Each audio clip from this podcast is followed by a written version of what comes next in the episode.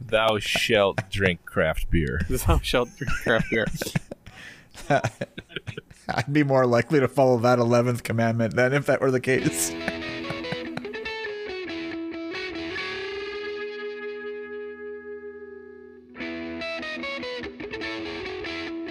Tech Hockey Guide presents the Chasing MacNaughton podcast, covering the Michigan Tech Huskies and the WCHA with your host, Tim Braun, Rob Gilreath, and Dustin Lindstrom. Thank you to our new introduction from Mitch Lake. Welcome to episode five of the Chasing MacNaughton podcast. Uh, thanks for joining us. Uh, this week, our guest is Shane Frederick from the Mankato Free Press, but he'll be joining us a little bit later. So let's do the thank you notes plus a brief note from our sponsor, and we'll come back and start with uh, the review of the Clarkson series, I guess, huh, guys? Sounds good. That'll do. All right.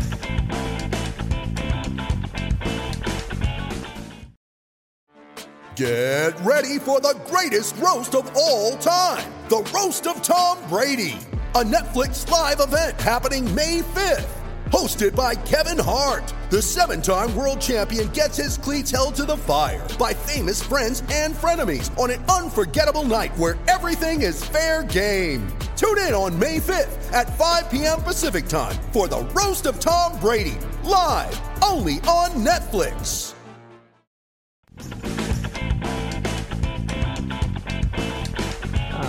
Welcome back. Let's discuss the Clarkson series and its pairwise implications, and then maybe we'll get into the Joe show a little bit uh, from this week. Um, I don't know about you guys, but it was frustrating Saturday night. I know, Dustin, you kind of hinted that this might be the way the weekend went, but I certainly, until that five minute major, I didn't think it was going to go that way. I thought I was going to be right, but it all kind of fell apart for them in that one minute during that major penalty. Yeah, I think Clarkson is, you know, like I said last week, Clarkson's a good team, and they showed why they're a good team. They pounced when they had an opportunity, and they played a very solid game after that. It was tough, you know, once they got the lead, Tech struggled. I mean, they had some opportunities, but um, on the Joe show today, he did talk, or this week, he did talk a lot about, uh, and even post game about it kind of playing into their hands with all the penalties that the he that Clarkson was able to shorten their bench and and really focus on their their top line and get them a lot of playing time with all the special teams that happened in that third period and it, and it certainly helped them. Angles in their top line was definitely given given Tech a run for the money. So the more time those guys can spend on the ice with the the power play situations, you know, it's only going to play to to Clarkson's favor there. I think when we were rolling all the lines playing without the special teams, eh, you could tell that we got a little bit more depth. I think even than them. The third period on Friday, I think, is one of the best periods of hockey I've seen Tech play, and it was ridiculous. Uh, was it 18 shots to two shots or something like that was the final uh, byline shot line for that one? Yeah, I don't know, something like that. I know it was not. Uh, it was a good game. I did enjoy it, you know, and it's not that Clarkson didn't have their chances, but it did feel like that was a game. It, I guess both teams could have felt like they should have won that game, but it did feel like Tech was the team, maybe more so. Um, Well, I think without the special teams, we we come away winning that that Saturday night game. well, but I I meant Friday with that domination in the third that we had all the chances to to get the lead. Um, not so much overtime, but you know that third period. I, I don't think thought we, did we have a shot in overtime? I don't. know. we don't have a shot. I don't on think we did. that registered, and I don't it think we uh, got charts for some reason. I don't know. I'd have to talk to Jonathan about that. Um, but yeah, it was eighteen to two in the third, three nothing Clarkson in overtime. I mean, it it did feel like a game that was back and forth enough that you understand, like, like maybe neither team was happy with a tie, but they both deserved something out of that game. Yeah, And- which and- is you know how the game should end in that case, and not go to stupid stuff. Both teams played well, like uh, back and forth. I, I, now have a term for it. I saw it on Twitter. A couple guys were complaining that the Clarkson game didn't continue into super time. Apparently Yeah, that's no, stupid time is more like it. I don't mind the original overtime. The original first period overtime, five on five is fine. That, I, I kind of do. give them that like chance. I like put it. on, put it on the line. I like it, but I don't like the fact that, from a pairwise perspective, it doesn't matter if you win in the 62nd minute or the 59th. That's what I don't like about it. Sure. Um, like I feel like if you're tied after regulation, it should mean something to pairwise because that's the apples to apples comparison. But Yeah, I could see that. who knows? I don't know. What you got going on over there, Dustin? What do you got? Anything else to say about Clarkson? No, I don't think so. It, it unfortunately it did kind of turn out what I was expecting. Uh, they did give me a little bit of hope on Saturday night, so that kind of sucked for me too. Oh, the arena the arena was buzzing too. It and then it just like deflated after that five. So, Rob, um, I just wanted to call back to last week. Um, No. No. We don't. we don't do that. We live in the present here, Dustin. apparently, scoring the first You have- goal you have wasn't no the record of best this. idea. I, I think All it's always a good idea because I still think we're better when we score first than when we don't. But we are not perfect. I'll add a part two to my uh, to my rules for winning a hockey game. Score the first goal and then continue to not give up more goals. I think I'll take scoring the second, third, and fourth goal. Yeah, those would have been fine this weekend too. If we can Regardless get to, of who if we- scores if the we- if we can get to three. That's always a good thing, right? All I know is that uh, volleyball spikes. I, I think those ought to come back into style and be legal. I'd have thrown my hat for a volleyball spike goal. Yeah. Well, the the, the swat in, yeah, by I, yeah. Yeah, it was Brotzman had, Bretzman uh, again. Yeah, yeah, he had what? Bretzman's the one that swatted it down. Yeah, And uh, I was in the blue line box, you know, for the game, and in between the periods, a couple of the older guys that, a couple of old goalies were talking about that, and uh, specifically mentioned that that would have been a fine goal in their in their time. I don't know why it's not a goal now. uh, I think I get why it's not a goal, but uh, no, yeah, I, I do too. I don't think I'd want that to count. I like, yeah. He didn't go directly in. No, it went off the goalie. He bounced, so, he bounced it off the goalie first. That should Yeah, count. yeah. The other team touched it. Clear That's, possession that's not right a goal there. in broom ball either. So I know. I actually had to whistle a broomball goal down for that last night down here in the Fox Valley refing. yeah, Well, when some um, professional wrestling guy decides to make the hockey version of the XFL, then then that it- can be legal, it right? Can be, Yeah. Anything will be legal if the if the puck is in the net. It doesn't matter how it gets there. Why do I have a feeling that that will never happen? You just got to throw the glow puck back on, and if it's hit by a hand, it turns a different color. Yeah.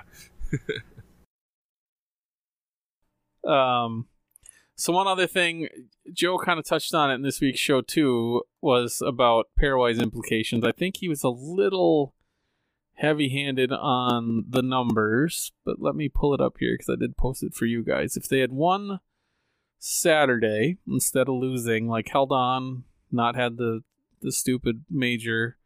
Tech would currently be 11th in the pairwise and have 178 more points in the RPI.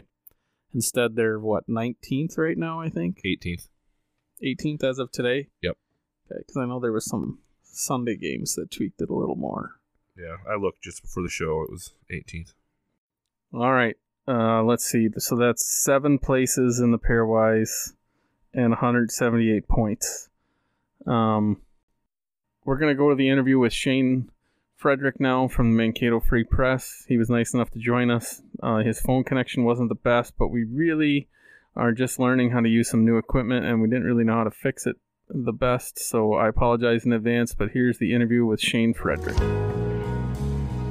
So, uh, welcome to the show, Shane Frederick from the Mankato Free Press. Um, I suppose we can get right into Minnesota State last weekend and the season. I know you didn't get to watch in person, and I actually saw you complain a little bit about FloHockey. What happened there for you? Well, I think uh, it was weird on Friday night. The, the whole first period um, was not on FloHockey. They kept changing the time of when they were going to try to get it going, and I don't know if it was a connection from inside the arena. I'm not 100% sure how that all works. So, um, you know, I feel bad. I'm pretty sure we can just blame it on the fact that uh, Northern sucks. Northern sucks. Yeah, we'll just blame it on Northern sucking because Rob has to say that Well- every week. I'll, uh, I'll, I'll let you guys uh, handle that part of it. but it was just unfortunate didn't get to watch the first period of it. I know there were a lot of other um, MSU Mankato fans who were uh, upset about it. Uh, you know, considering the the run that they've been on and the the winning streak, and being number one in the country. I think uh, there's just obviously a lot of interest down here in Mankato and amongst uh, Minnesota State fans. So some disappointment that they didn't get to uh, see the beginning of that, but eventually uh, they got it going. So and then it was fine. I think it was fine on Saturday. Well, that's good. Um, it's been quite the run for you guys. Um, what are your impressions of them through the first half? Well, you know, it's funny. You know, it, it's, I was thinking about this, this today a little bit about the, um, you know, having that winning streak come to an end on, on Saturday night, and, and probably some disappointment amongst fans and, and the team itself. But uh, to be 15-2 and one uh, uh, through the first half of the schedule um, at, at the exact halfway point, uh, I don't know if anyone would have saw that coming, And even with uh, as good as everyone thought Minnesota State was going to be this year uh, considering everybody who's been back. Um, so it's really been an impressive run that they've been on. Um, you know, playing uh, a, a pretty tough schedule for the most part with North Dakota, uh, going up to Minnesota Duluth, Arizona State, um, playing Tech, um, playing Northern on the road, both those uh, road trips. Um, pretty challenging schedule off the bat, and to be 15-2 and one, um, you probably couldn't ask for much better than that. Yeah, it's it's been pretty impressive. I know um it last week or the week before we talked a little bit about uh, Dryden McKay and just how amazing he's been this year. Uh, did you really expect him to be quite that good? I I don't think I expected him to put up uh, even better numbers, at least so far, than he did last year. Last year he put up uh, pretty impressive uh, ones. I, I think what's amazing, and I wrote a column about this a couple weeks ago, um, is that you know over Mike Hastings' time at Minnesota State, um, there really hasn't been any consistency year to year with the goaltending, other than the numbers themselves. But in terms of uh, you know who is actually the you know the guy in goal, um, you go from Stephon Williams to Cole Huggins, back to Stephon Williams. Um, Huggins then kind of shares things with Pawloski on and off for a couple of years. You have grad transfer in Connor LaCouvee, and you have Dryden McKay coming last year. Um, and then after that, that uh, you don't know what's going to happen this year, and they bring in a pretty, you know, what looks like uh, a pro- could be a promising freshman in Jackson Stauber, and McKay takes the reins again. I, you know, you just never know with that position, as as you well know. Didn't Stauber leave now too? Yeah, Stauber left right before Thanksgiving, went back to junior hockey. Um, so he's back in Sioux Falls, and he's, uh, you know, I mean, I, I don't know if he he saw the writing on the wall, thinking I might be behind this guy for three years, and uh, I want to get, you know, I want to make sure that I'm in a, in a spot where I can compete and play. And so um, he chose to go back to junior hockey, and uh, you know, it's one of those things where you, you kind of go, well, I can't blame him, but then you wonder, hey, you're what if you're the backup goalie on a potential, uh, you know, WCHA championship contender, or possibly a national championship contender. Um, you never know when the goaltending, when that next guy is going to be needed needed, whether uh, it's because of injury, because of a dry spell, whatever it might be. Uh, but you know, he decided to go. Uh, uh, he decided to go his separate ways. I gotta admit, I didn't realize that McKay was only a sophomore. That's depressing from our perspective. No, it, and it has been pretty impressive the the run they've been on. Because I know I've talked to, uh, uh, I can't think your Todd. Is it not or cannot? Todd C- cannot. They, Cannot, it, yeah. the, the K. Yeah, Todd cannot. Yeah, I've talked to him a couple times down at the uh, showcase here in Blaine, and and you know it's it's always amazing how they they find a way to get another goalie that does really well, and and there's always seems to be turnover. Yet it's always somebody steps up and puts up good numbers, and then you know Dryden's kind of taking it to the extreme this year. But um, yeah, it, it seems like no matter who you guys get in there, somebody steps up and, and does well, and, and, and that's a good thing. It's just kind of amazing how the run they've been on with goalies and, and the turnover, but the success. Yeah, and I think part of that, you know, I, I think they, they feel like they have a really good goaltending coach, a volunteer assistant, Brendan, Brendan Poderzay, uh, who's been with them for quite a while now. He does a great job with the goaltenders. And, you know, I, I, a lot of times, um, even as good as those goalies have been, um, consistently um, o- over the seven years here, a lot of times they don't even get the credit um, maybe they deserve because uh, people have raved about the way Minnesota State plays defensively in front of them and holding uh, opponents' shots on goal to around 20 to 22 a game. Um, and so those goaltenders don't necessarily see a lot of shots. But I think I do think that Dryden McKay is different um, in just the way he plays, his demeanor, his consistency. Um, you know, even when those other guys were going well, um, you would see them, you know, maybe you know give up, you know, every other weekend, you know, a, a, bad goal or this or that. You just don't necessarily see that with Dryden McKay right now, and so a lot of credit goes to him. And when you're batting 955 on the save percentage, I don't care how good the defense is in front of you, that's pretty darn good. yeah, it is. It's pretty impressive. Um, so you've kind of seen them play pretty much everybody so far in conference. Like, what are your impressions of the rest of the league this year? Yeah, well, I haven't seen them play Bemidji yet, which I'm really curious about because obviously they've had they had another they had a good strong uh, start to the season um, as well. Uh, so I haven't seen them play, and I don't think they have not played uh, Fairbanks yet. But um, but yeah, I, I think as far as the league goes, uh, you know, saw Bowling Green uh, come into town and you know take a game, uh, and I, I think they're really good again. Uh, even with the coaching change, I'm really you know was really impressed. You know, they had so many veterans back as well, um, and, and I think that's the that's the key in this league. Um, is just the veterans and the way they're playing. It's interesting to see Tech right now. Um, kind of, you know, went through a little bit of a lull there and, and kind of rebounded really nicely since then. Um, and, you know, I thought they played strong, uh, especially, I think, was it the second night um, against Minnesota State where Dryden McKay was kind of the difference in that game in the first period where uh, MSU got a little loose defensively, gave up a few odd man rushes and a breakaway, and I think he stopped 31 shots that night, if, I, if I'm not mistaken. And um, so, you know, that was a chance for uh, another team to, to try to take some points off Minnesota State, and um, they weren't able to, but it seemed like they rebounded well after that weekend. Um, you know, Northern, it, it, they're just an interesting team because of the turnover that they've had from last year.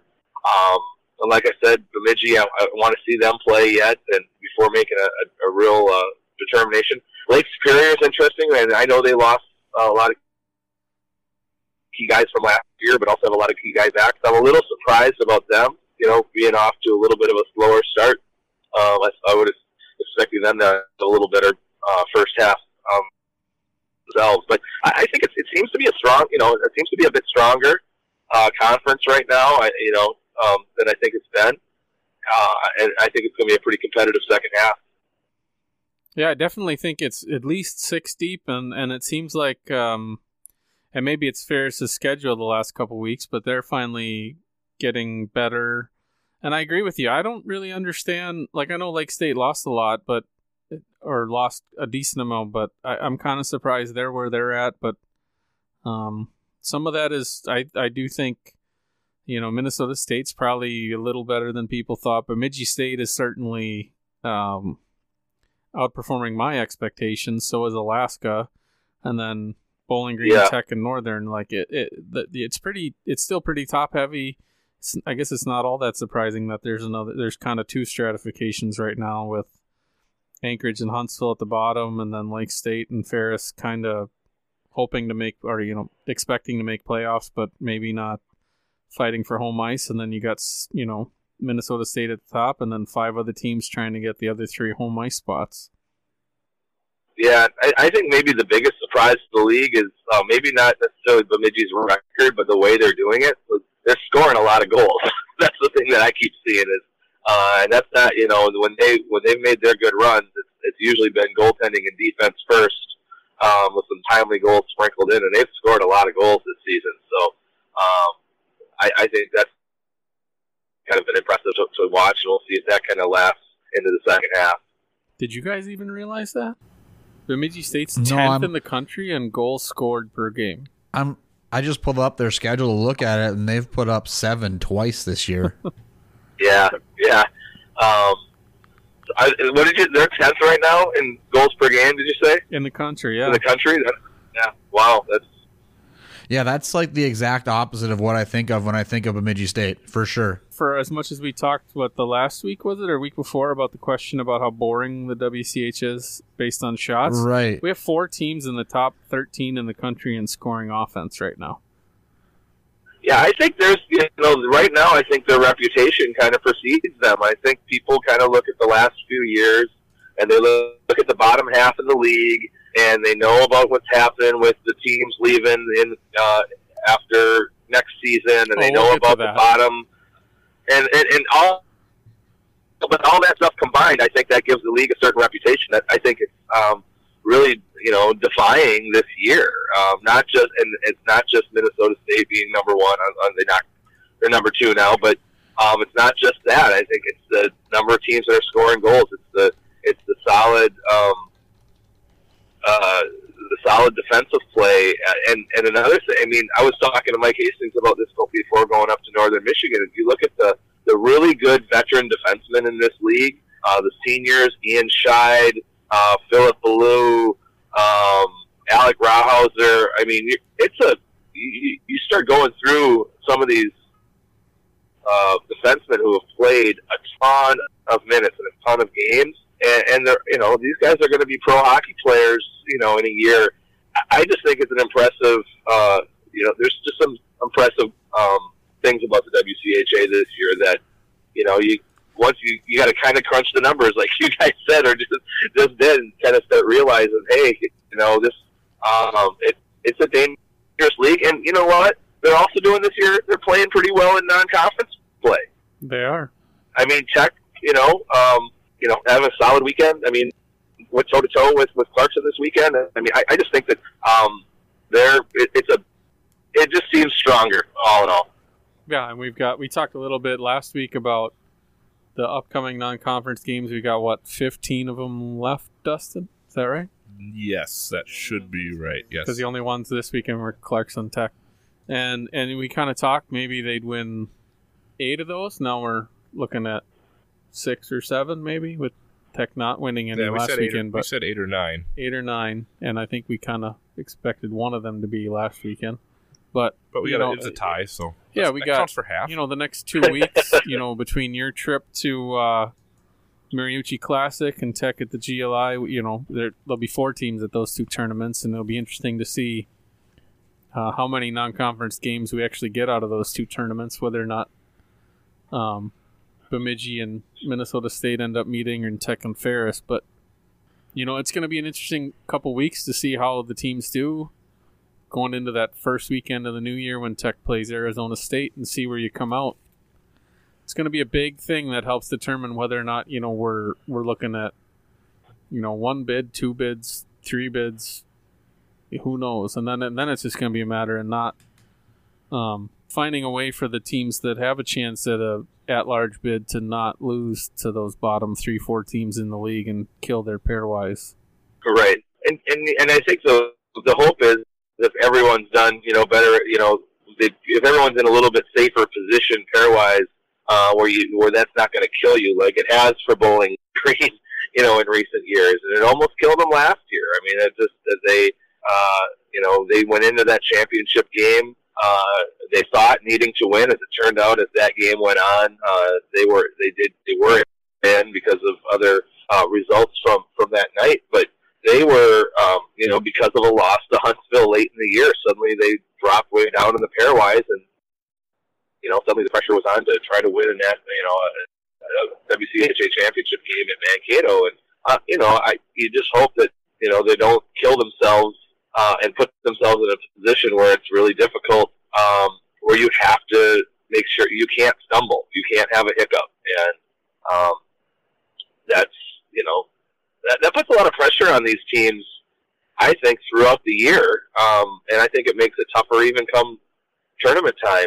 Um, I'm not saying that's why MSU hasn't won an NCAA tournament game yet, uh, but you know I think maybe there is a little bit of a factor there where you just you you have to be so careful during the season where you know, in, at least in the past, if you're an NCHC team, you're um, you you know you lose at Miami or you lose at Colorado College, but those when those teams were at the bottom of their conference, it wasn't hurting them.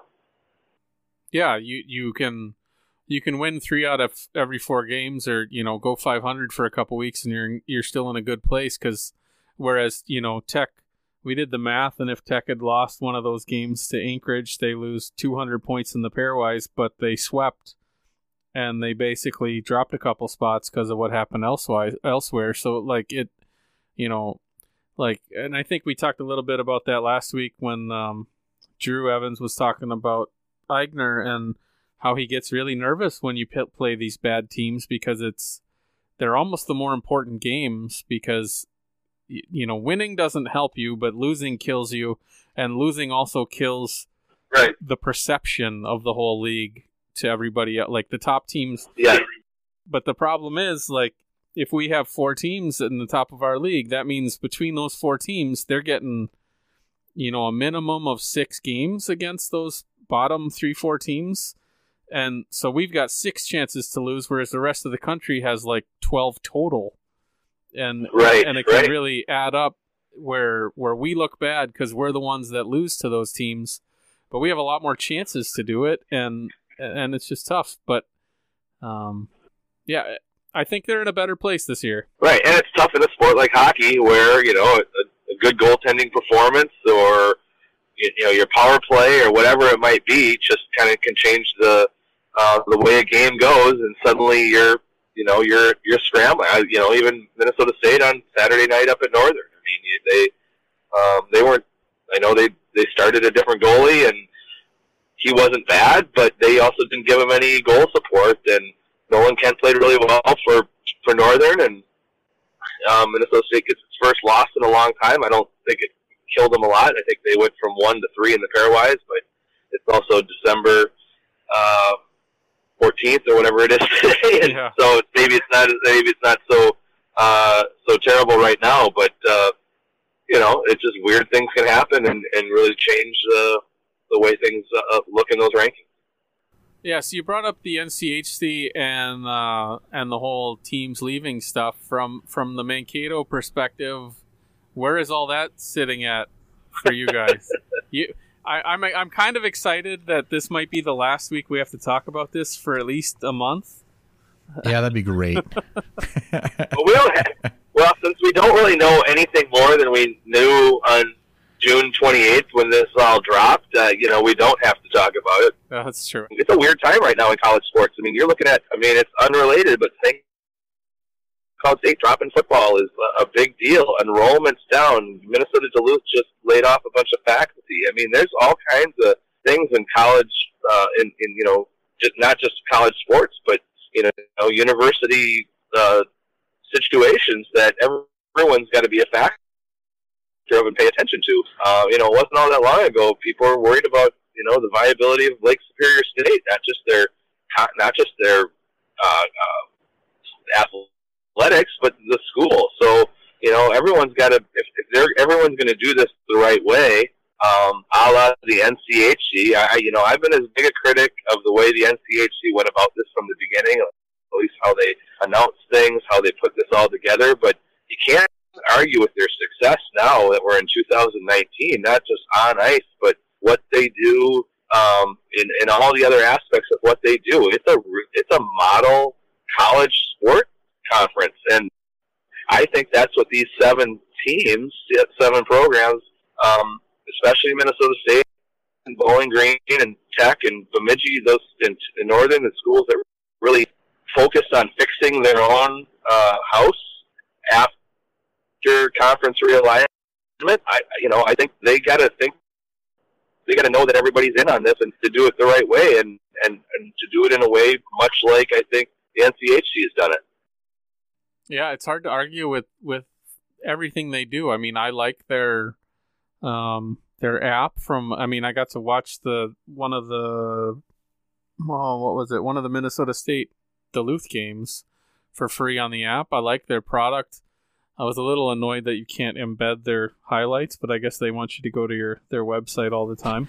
um, but no, like I like everything they do. I like the whole, um, like the far more, um, like instead of just our conference call where nobody knows how to mute their phone, you know, you've got the, um, you've actually got like an in person get together somewhere to like promote the league.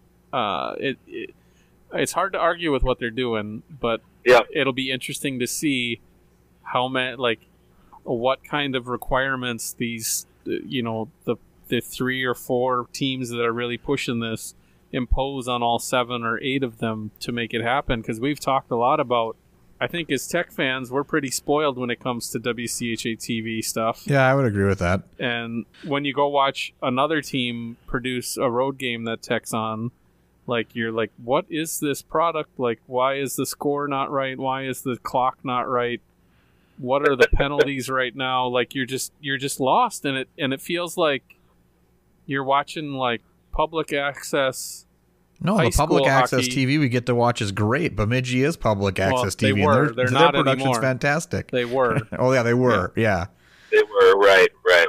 but yeah, it's it's crazy how I really like the teams, and I feel bad for the three that have are currently being left behind. But at the same time, like I just don't feel like they're as invested. But I also feel like some of the other, s- you know, five schools that are part of this are also like not quite pulling their weight and doing everything the way I would hope the new league is going to make them do it. But we'll see. Well, more more than just the the online content, like Yeah. streaming, like you're saying. I think there's facility issues in those schools. Um, I think there's a big facility issue with Ferris. Um, there's not a lot different from Ferris's arena to the arena that we're complaining about every week in Anchorage that they're playing in now. No, it's just the the the, the video looks a little better because you're not looking through a net, but it's still low ceiling. I mean, I've never been there myself, but when I was at the the showcase, one of the coaches was joking that the ceiling there, like at the showcase, was higher than the ceiling at the one at Ferris. so it's it's it's kind of a a crazy place. I love how we've all skated around trying to actually pronounce the name this entire No, I'm time. not even trying. Mm-mm. Not going there. the place at Ferris. Yeah. That's why I'm a writer, not a broadcaster. I can just write it. Yeah, that, that makes it easier. But yeah, there's de- like you said, there's definitely some facility issues at some of the other schools that are a part of the seven. So, you know, And I what do they do to make what do they do to make that better as we go forward? And you know the production quality of the TV stuff. The highlight packages The we've highlight talked about that a couple yeah. of times, and that's one of the things that there's a big difference in the way some of the teams do highlights across the league uh, as well. Some of them are super frustrating to watch. I don't understand how you can have a highlight package that doesn't show every goal that's scored in a game. That makes no sense to me. Yeah, Yeah, I 100% agree, and I think that's uh, and those are the kind of things that you you, 'cause you have to build that fan engagement too, especially if you go forward. You have to you have to find a way to make sure that um, people are invested in this, and it's a tough time in college sports right now, and uh, I, I think we're seeing you know what's what's I saw somebody make a comment about. Uh, I think Pat Royce in the start on the Star Tribune on his uh, Twitter, he talked. He made mention of a, a really small crowd at St. Cloud State this weekend and was wondering about college hockey crowds and what the problem is. Well, you know, one area where maybe the WCHA is kind of lucky right now is you have, hey, Minnesota State's, you know, averaging 4,500 people a game roughly right now. Um, Michigan Tech has had great crowds, um, you know, seemingly, you know, especially in post-conference realignment. Uh, Ferris, you can say what you want about their building, but it always looks like there's a lot of students there. Um, you know, Bemid- uh, Bowling Green's doing great. Bemidji does okay. I know they had a few attendance issues uh, not that long ago because they were worried about um, uh, TV, and I think they're games were taken off the public access for they were hoping that would get more people to go to the uh, go to the rink. But um, you're fighting all that stuff, and you change leagues and you change all that stuff. You got to find a way to really engage. I think the fan experience, um, because I think that's part of it. Especially if they decide that they want to. I don't know if they would want to do this, but if they want to have a conference tournament, a, a neutral site, um, you know, like the old Final Five, that sort of thing. I don't know if they would, but if that's something that's part of what they want to try to do, you have to build that fan engagement throughout the season. Well, I mean, look at you look at the Big Ten attendance right now. M- Minnesota and Wisconsin are just a shell of what Yeah, they used to be from a fan engagement perspective. Mariucci looks it's downright depressing to see a picture of Mariucci. Yeah, that's not, and that's not good. That's not good for the sport. I mean, that's not good for the sport across the board. Yeah, that's supposed to be your big flagship school over there in Minnesota, and it's. Yeah, I don't know what's going on with It's the Big sad. Ten. It's it's it's weird because I don't. I think they priced everybody out. It's Yeah. plain and simple. They priced out their fans. Not everybody can pay this. You know, I think they were charging like five dollar tickets uh, their last home series. So if they're Oh. if that's all, if, if they're finding if, if it's lower in prices, uh, isn't doing it. I don't know what I don't know what's going to do it. You've pissed off a lot of your base, though. You got people that were season ticket holders for years that were priced out of their seats by asking for more and more money that have just stopped following the program. And Yeah. then you take and steal all of the in-state rivalries away to go to a league that, frankly, I don't think a lot of Minnesota fans care about from a hockey perspective, and it's a recipe for wrong. And once you lose those, once you lose those fans, you can't get them back. They didn't want they didn't want to do it. No, I'll say that. Well, as long as we brought up the Gophers, I have one other thing that we could probably all talk about a little bit. Um, uh, you know, over the weekend we lost uh, Doug Woog, a former player, coach, and broadcaster. Um, while I've never been a huge fan of the Gophers, uh, I, it's still a big loss because before we had a WCHA streaming package, I remember spending a lot of time watching Gopher games, especially hanging out with you, Dustin. We didn't always have anything else to do other than listen to Tech and watch the Gophers. Well, for the yeah, for quite a few years there, where we were roommates, that was the only college hockey game you could find on TV. Yeah, and I remember it being like the only college hockey games I got to watch when I lived in Ohio was when Tech played at Minnesota. So I always remember watching Woog and Frank Mazzocco and having a blast enjoying those games. I know they were always fun to watch. Um, you know, my condolences to his family and the Gopher hockey community. Um, anybody else have anything else you wanted to say about that?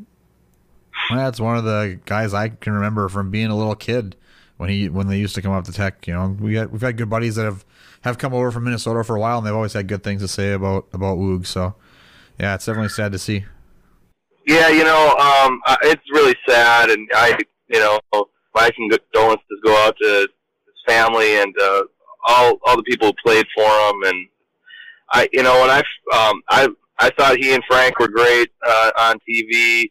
Um, when they would play in Mankato, um, it was fun to just talk to him just for a couple minutes. He'd always have a, a comment here or there to say.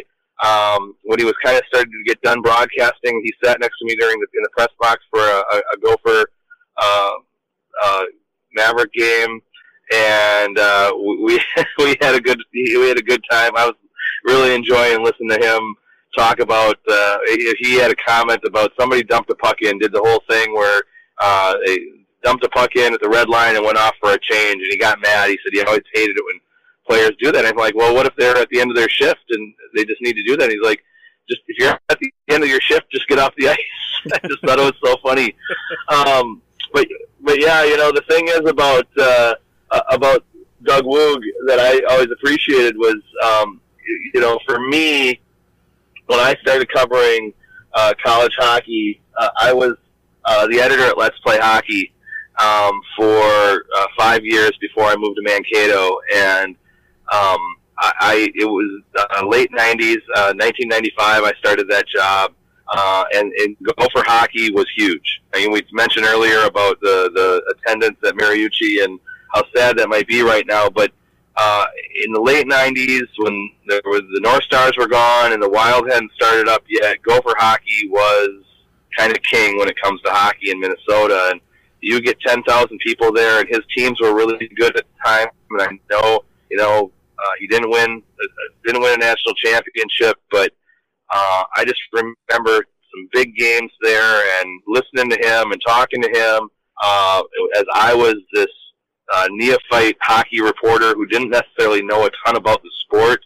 Um, uh, I, you know, I just always appreciated talking to him. I never felt like I was out of the loop or outside some strange hockey inner circle that you know I wasn't supposed to be around. Um, I always felt good uh, talking to him, and and so you know I just have a if, if there's a little um, you know I, I just a little sadness you know because I think about my career and, and covering a lot of his games and talking to him a lot early on, and and uh, so yeah he'll uh, he'll really be missed.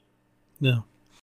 Well, thanks for joining us, Shane. I think uh, we'll get back to more of our WC or our tech topics here. I think we can probably let you All right. go and uh, enjoy the rest of your night. Thanks for joining us. Yeah, like Shane. Hey, you're welcome. Uh, anytime, guys. Thanks a lot. Yep, thanks, Shane.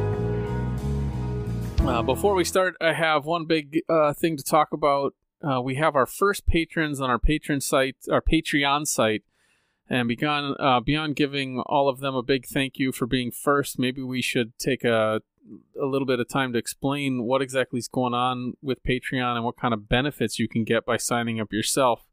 We currently have two levels of support. Our lowest level is the white level with the nice classic Husky Dog logo from like the 70s.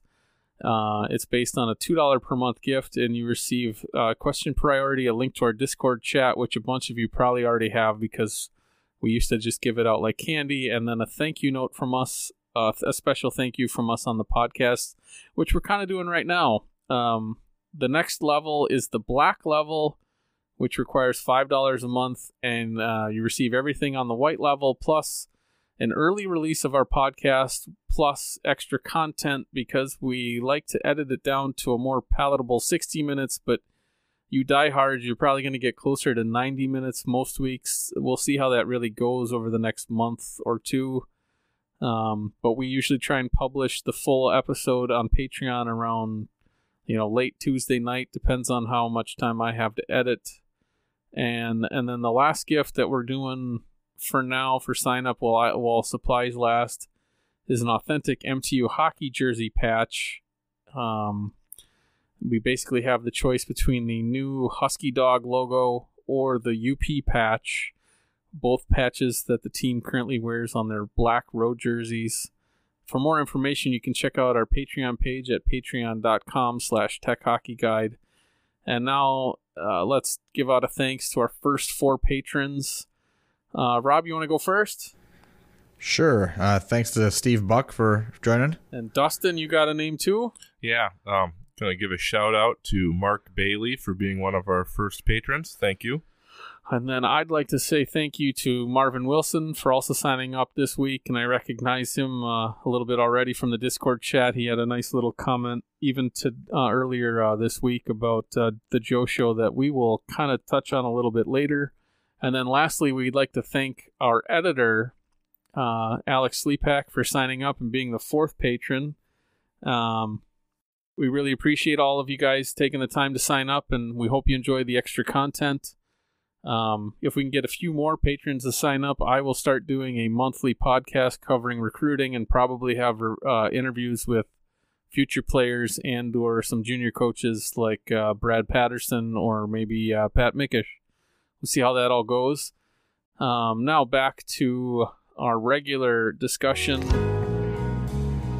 Um, we talked a little bit about Clarkson, but we didn't really get a chance to talk about the Joe show before Shane came on. And there were a couple pretty interesting tidbits to discuss.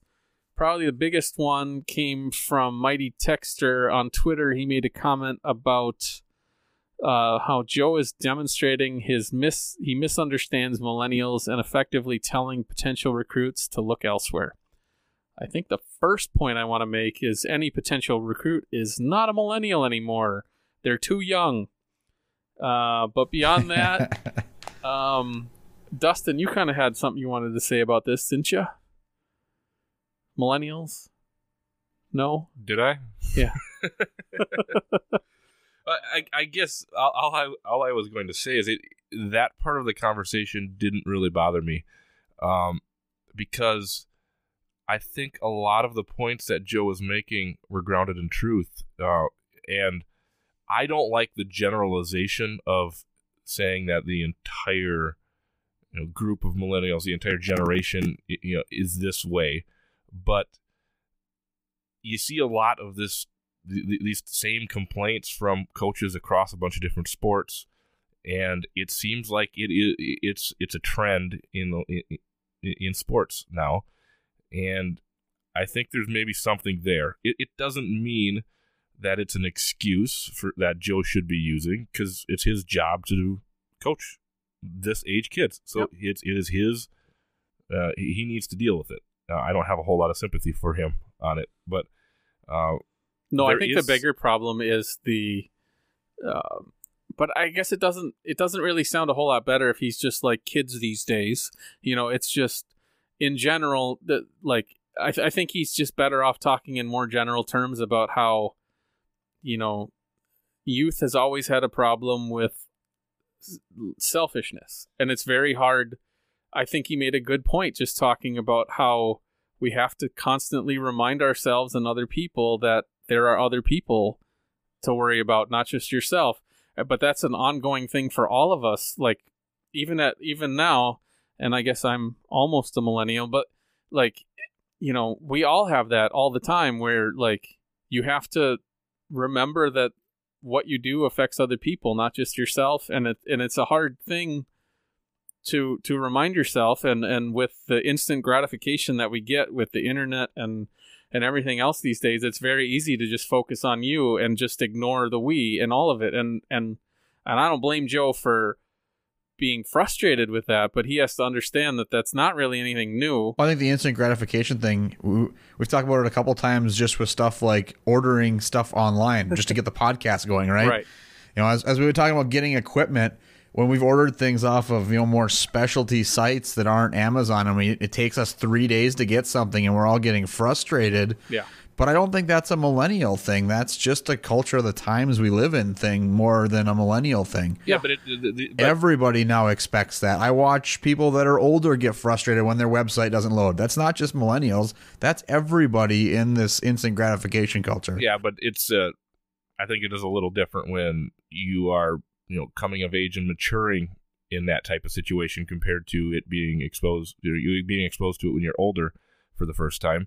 But I, I think that I think that has a bigger impact on players today than than than you guys do because that constant want to be on you know, the Sports Center top ten and be able to go onto YouTube and watch your highlights and or get talked about by Buccigross or whatever yeah Or tweet tweet your commitment. yeah how many followers do you have on Twitter and, and all that stuff. That none of that existed ten years ago, and that has to have some impact on it. It, it, it yes, the, kids have been selfish selfish for years, but it is easier for them to be selfish now. It's true, and I also think your high school, your your your younger kids, like the the star athletes are getting coddled a lot more than they did 10, 15 years ago. You look at that with college Well, I think- football and everything else, like like they get handed everything because the coaches need them to do well. And at a certain point, those kids start playing other kids like them, and they're not as good anymore. Like you can't put up seventy points like you did in BC, or or Manitoba or wherever. Like you you have to work at it and you're not just going to get it because you're the best kid on the ice every night. Like that's not the way it is anymore. And I think kids struggle with that too. Looking at that from the other coin, though, one of the things Joe mentioned on the show is that he compares a lot of what he's doing to parenting. These guys are adults. Let's not look at it as parenting them anymore. Treat them as adults, and maybe they won't be so coddled. There's got to be some blame on the generation above that's treating the kids this way, that's perpetuating the coddled response. If they continue to get coddled, they're being parented rather than being I don't know. Part of this is these guys are they're college age students. They're, they they don't need parenting. I think that's the wrong word to use there. Part of the time to me. Well, I don't I don't think it is cuz it's not it's it's more like um I think part of that culture Joe's trying to create is a family environment and and that comes from like he's the patriarch figure of that family that he's going to be the parent and it's more of a I think mentoring is a better term to use there than parenting. well. I think parenting I think you're, to me I think you're means you're telling on the somebody they're that, wrong. that like parenting stops when you're when your kid goes to college. You know, like it. it No, I'm doesn't, not trying to say that. Like I get but- you're saying mentorship, but at the same time, like, um, you know, like Mighty Texter talks about him being afraid that recruits will get turned off because he the way he's talking, um, you know, he doesn't understand them, and I don't think that's the case at all either. I think he does, and I think his biggest struggle is like like the way he talks is that yes he understands that these kids um there is a lot of me and i think that's a lot of what he's trying to do is teach them that there's more to it than that and that like like the more he's able to teach them that the team success breeds individual success that he's going to get through and, and get what he wants out of them. And i think even if they don't realize it like i think that resonates still that like like you know team success is important. You don't want to be the best kid on alaska anchorage do you when they win four games like you just that Yeah. that's not what you want you want to be a part No, of a winner and and it and it's okay to be the, like the second best center on the best team in the league you know like i don't think anybody's complaining about being the fourth line guy on minnesota state right now Dryden McKay was complaining about being the backup goalie. Right. No, I think my point there though is just that I think a lot of this, a lot of it is really negative toward millennials by everybody else, right? right it's a terrible trope that's the problem The, right, Yeah. and I struggle with the fact that the generations that have raised millennials have like completely distanced themselves from the fact that they're the ones that raise kids this way. They completely disavow any blame whatsoever. Yeah, like you in our chat, you were making the point about like you're the guys that invented the participation Right. trophy, not us. Right. Like you're just Yeah, we, we- just took them. Right, yeah. You handed trophies to small children for years and now they don't get them and it's a big deal. Who made them expect that? Or like the whole Take some like blame we don't yourself. keep score, but yet all the little kids know who won, right? Like Right. Yeah, exactly. T-ball has to always be a tie. Why? I'm pretty sure as little kids we understood who was playing better than the other in T-ball. Says the guy but you made every single T-ball okay. game a tie. Ties are okay as long as they're not forced. all right. but uh, I don't know. I don't want to go too deep into the social social rant because I think that puts us in a bad place if we haven't already gone there. No. and the, and the only other thing that really came up on the Joe show, um, unless Dustin wants to give us his his weekly take on, I don't remember what you call it. Whatever, you can go for it. The, the, you mean this week's uh, analogy of the week? Yes, the analogy of the week. I think we're gonna have to get some kind of audio drop for that. I'll work on it. Perfect. Yeah, I think that would be great. Um, so this week's Joe Shawhan analogy of the week, and this is a classic, but uh, uh, the first time that we've talked about it on this podcast. Yeah, an, an oldie but a goodie. Yes. Um, this week, uh, Joe compared defense to a dog and offense to a cat. I'll just leave it at that, and you can interpret it any way you want.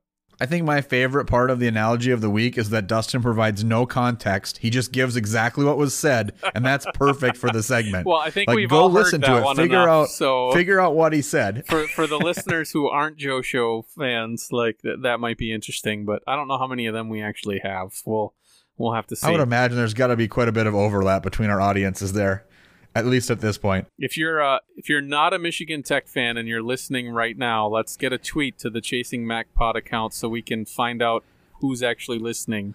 That's not Tech Yeah, fans. do do we have to have a Dustin now explains part, or do people get the fact that we're saying something off the Joe show? Give us a tweet that says I support such and such team, so we know uh, what's going on here. That'd be great. I, I just love that we've done this. Um, you know, how, not too many episodes so far, and uh, every one that I've been on, I've been able to pull an analogy out of the out of the Joe show so you, far. you have, except I think a couple of them didn't make it past the cutting room floor for time. But oh, um, got to go on Patreon. you got to to go on those. Patreon to listen to all of them, and and I felt so bad because we we name dropped Apparch for doing the hate listen, and then I cut it for time, so it was only available on Patreon, and I couldn't get him to hate pay five dollars a month to listen.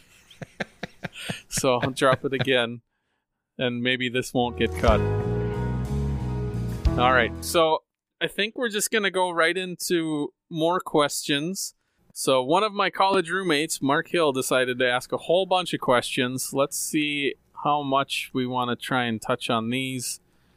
Does MTU athletics or does MTU support athletics to the same level as successful programs like UMD and Wisconsin, eh, etc.? First off, I'm gonna just laugh at you, Mark, for including Wisconsin in this because they are kind of they're like they're they're decent, but their program is not really in good shape right now in the Big Ten, and and they haven't been good basically since what four years before they fired their last coach. They haven't been good, but it's not been for a fault of money. I mean, No. from a support perspective, Oh, no. from the administration side, No, that's true. They have one of the top paid staffs in the year or in the country, right? But but like, yeah, they're not. Their their coaching staff costs what probably like eight hundred thousand dollars a year, something like that. Right. It's absurd. It's crazy, but, But like bottom line, they're not getting their bang for their buck because they they can't even win a questionable Big Ten. no. I mean, b- bottom line is, um, over the last seven, six or seven years, Michigan Tech has been hands down the more successful team in Wis- Wisconsin, and it and it really isn't even close. No, it, it- Wisconsin and and um, to to to bluntly answer the question, I think Michigan Tech is doing a great job of supporting their team. I think the the behind the scenes stuff is going well. You know, Joe is not underpaid. Joe has not had a problem keeping his assistants. I think they get paid pretty well comparative to, you know, maybe not the top five programs in the country, but they're right there with everybody else. I think, you know, Joe's paid well. Um, you know, he's given the ability to keep a guy like Tyler Shelast around. It helps that Tyler probably isn't that motivated to leave because he's got a connection there. And, and the facilities are good behind the scenes. The rink is good. The facelift looks, you know, has been awesome. Uh, the scoreboard's good. The suites are helping everything. The attendance is good. The production quality and the the athletic department ability to provide good content online and everything else is good. I you know like Michigan Tech is in the top third as far as I'm concerned as of as far as like quality from top to bottom.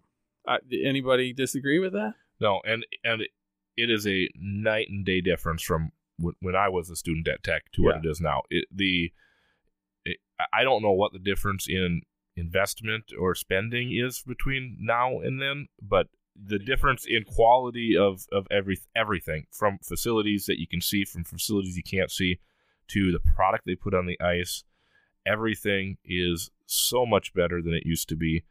It, it, it's it's not even really comparable. No, I think some of it's just been, you know, Suzanne's done a great job of getting the right people involved, and the people that are doing it care.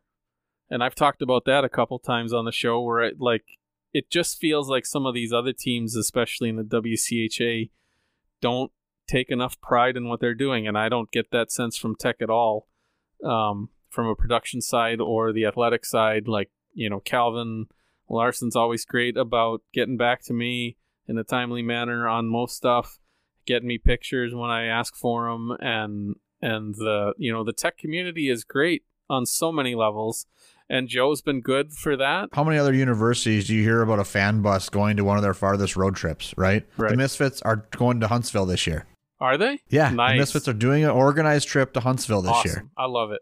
That is not something you hear about at other schools for the most part. No, not a regular season game, not at all.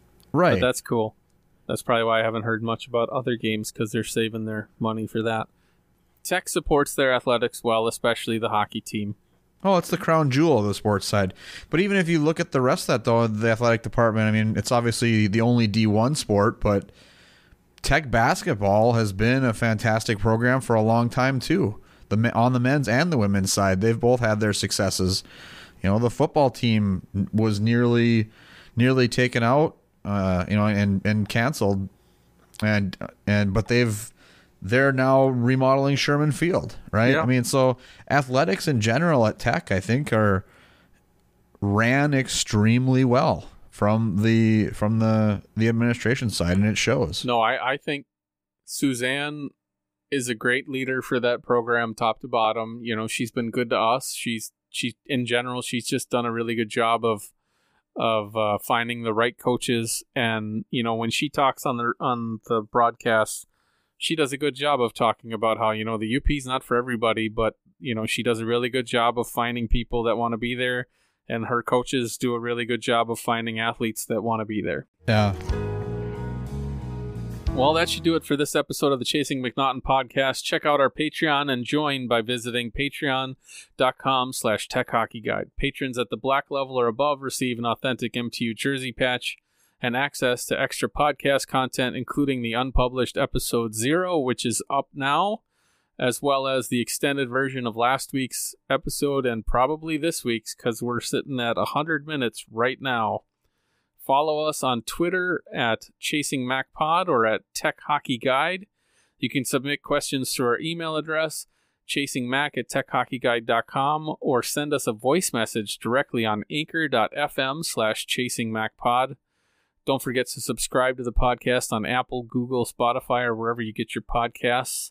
If you can't find the podcast on your site of choice, please let us know. We'll make that happen. Uh, please check out Jonathan Zemaitis series previews every Friday and Mike Antleitner's Old Dog in Texas column every Wednesday. I believe this week you're going to get a special column from Jonathan to talk about uh, rules and referees. We'll see how that goes. There should be some semi regular content on Mondays and Tuesdays going forward from Matt Cavender and myself. I hope to have out uh, some recruiting content this week or maybe next week. You can find all this and more at techhockeyguide.com. Uh, we have a couple extra thank yous this week. One more shout out to our first group of patrons Steve Buck, Marvin Wilson, Mark Bailey, and Alex Sleepak. And thanks to Mitch Lake for being kind enough to record a in- new introduction for the podcast. As always, special thanks to our patron St. Doc McResin for his generous donation to get this thing running. We hope you enjoy. Also, thanks to the thank you notes for all the bumpers in this week's episode. If you like what you hear, check them out at thethankyounotes.bandcamp.com. Random random stat question for you. Who's got the best plus minus on the team right now? The best plus minus? Is this a Yeah, I was surprised is by this it. a test? no, I w- honestly I was surprised by it looking here as I'm looking around. Rockwell, Soretsky. Yep. No, Rockwell's got it. plus six. plus six. Maybe I'll leave that on there while the music's playing. Yeah. sure.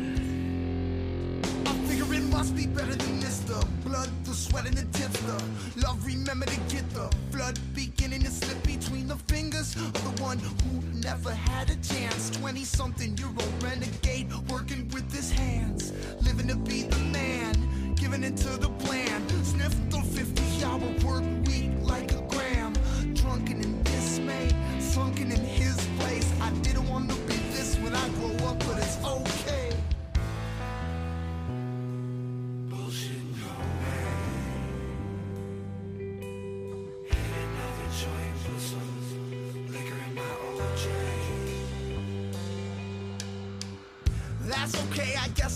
another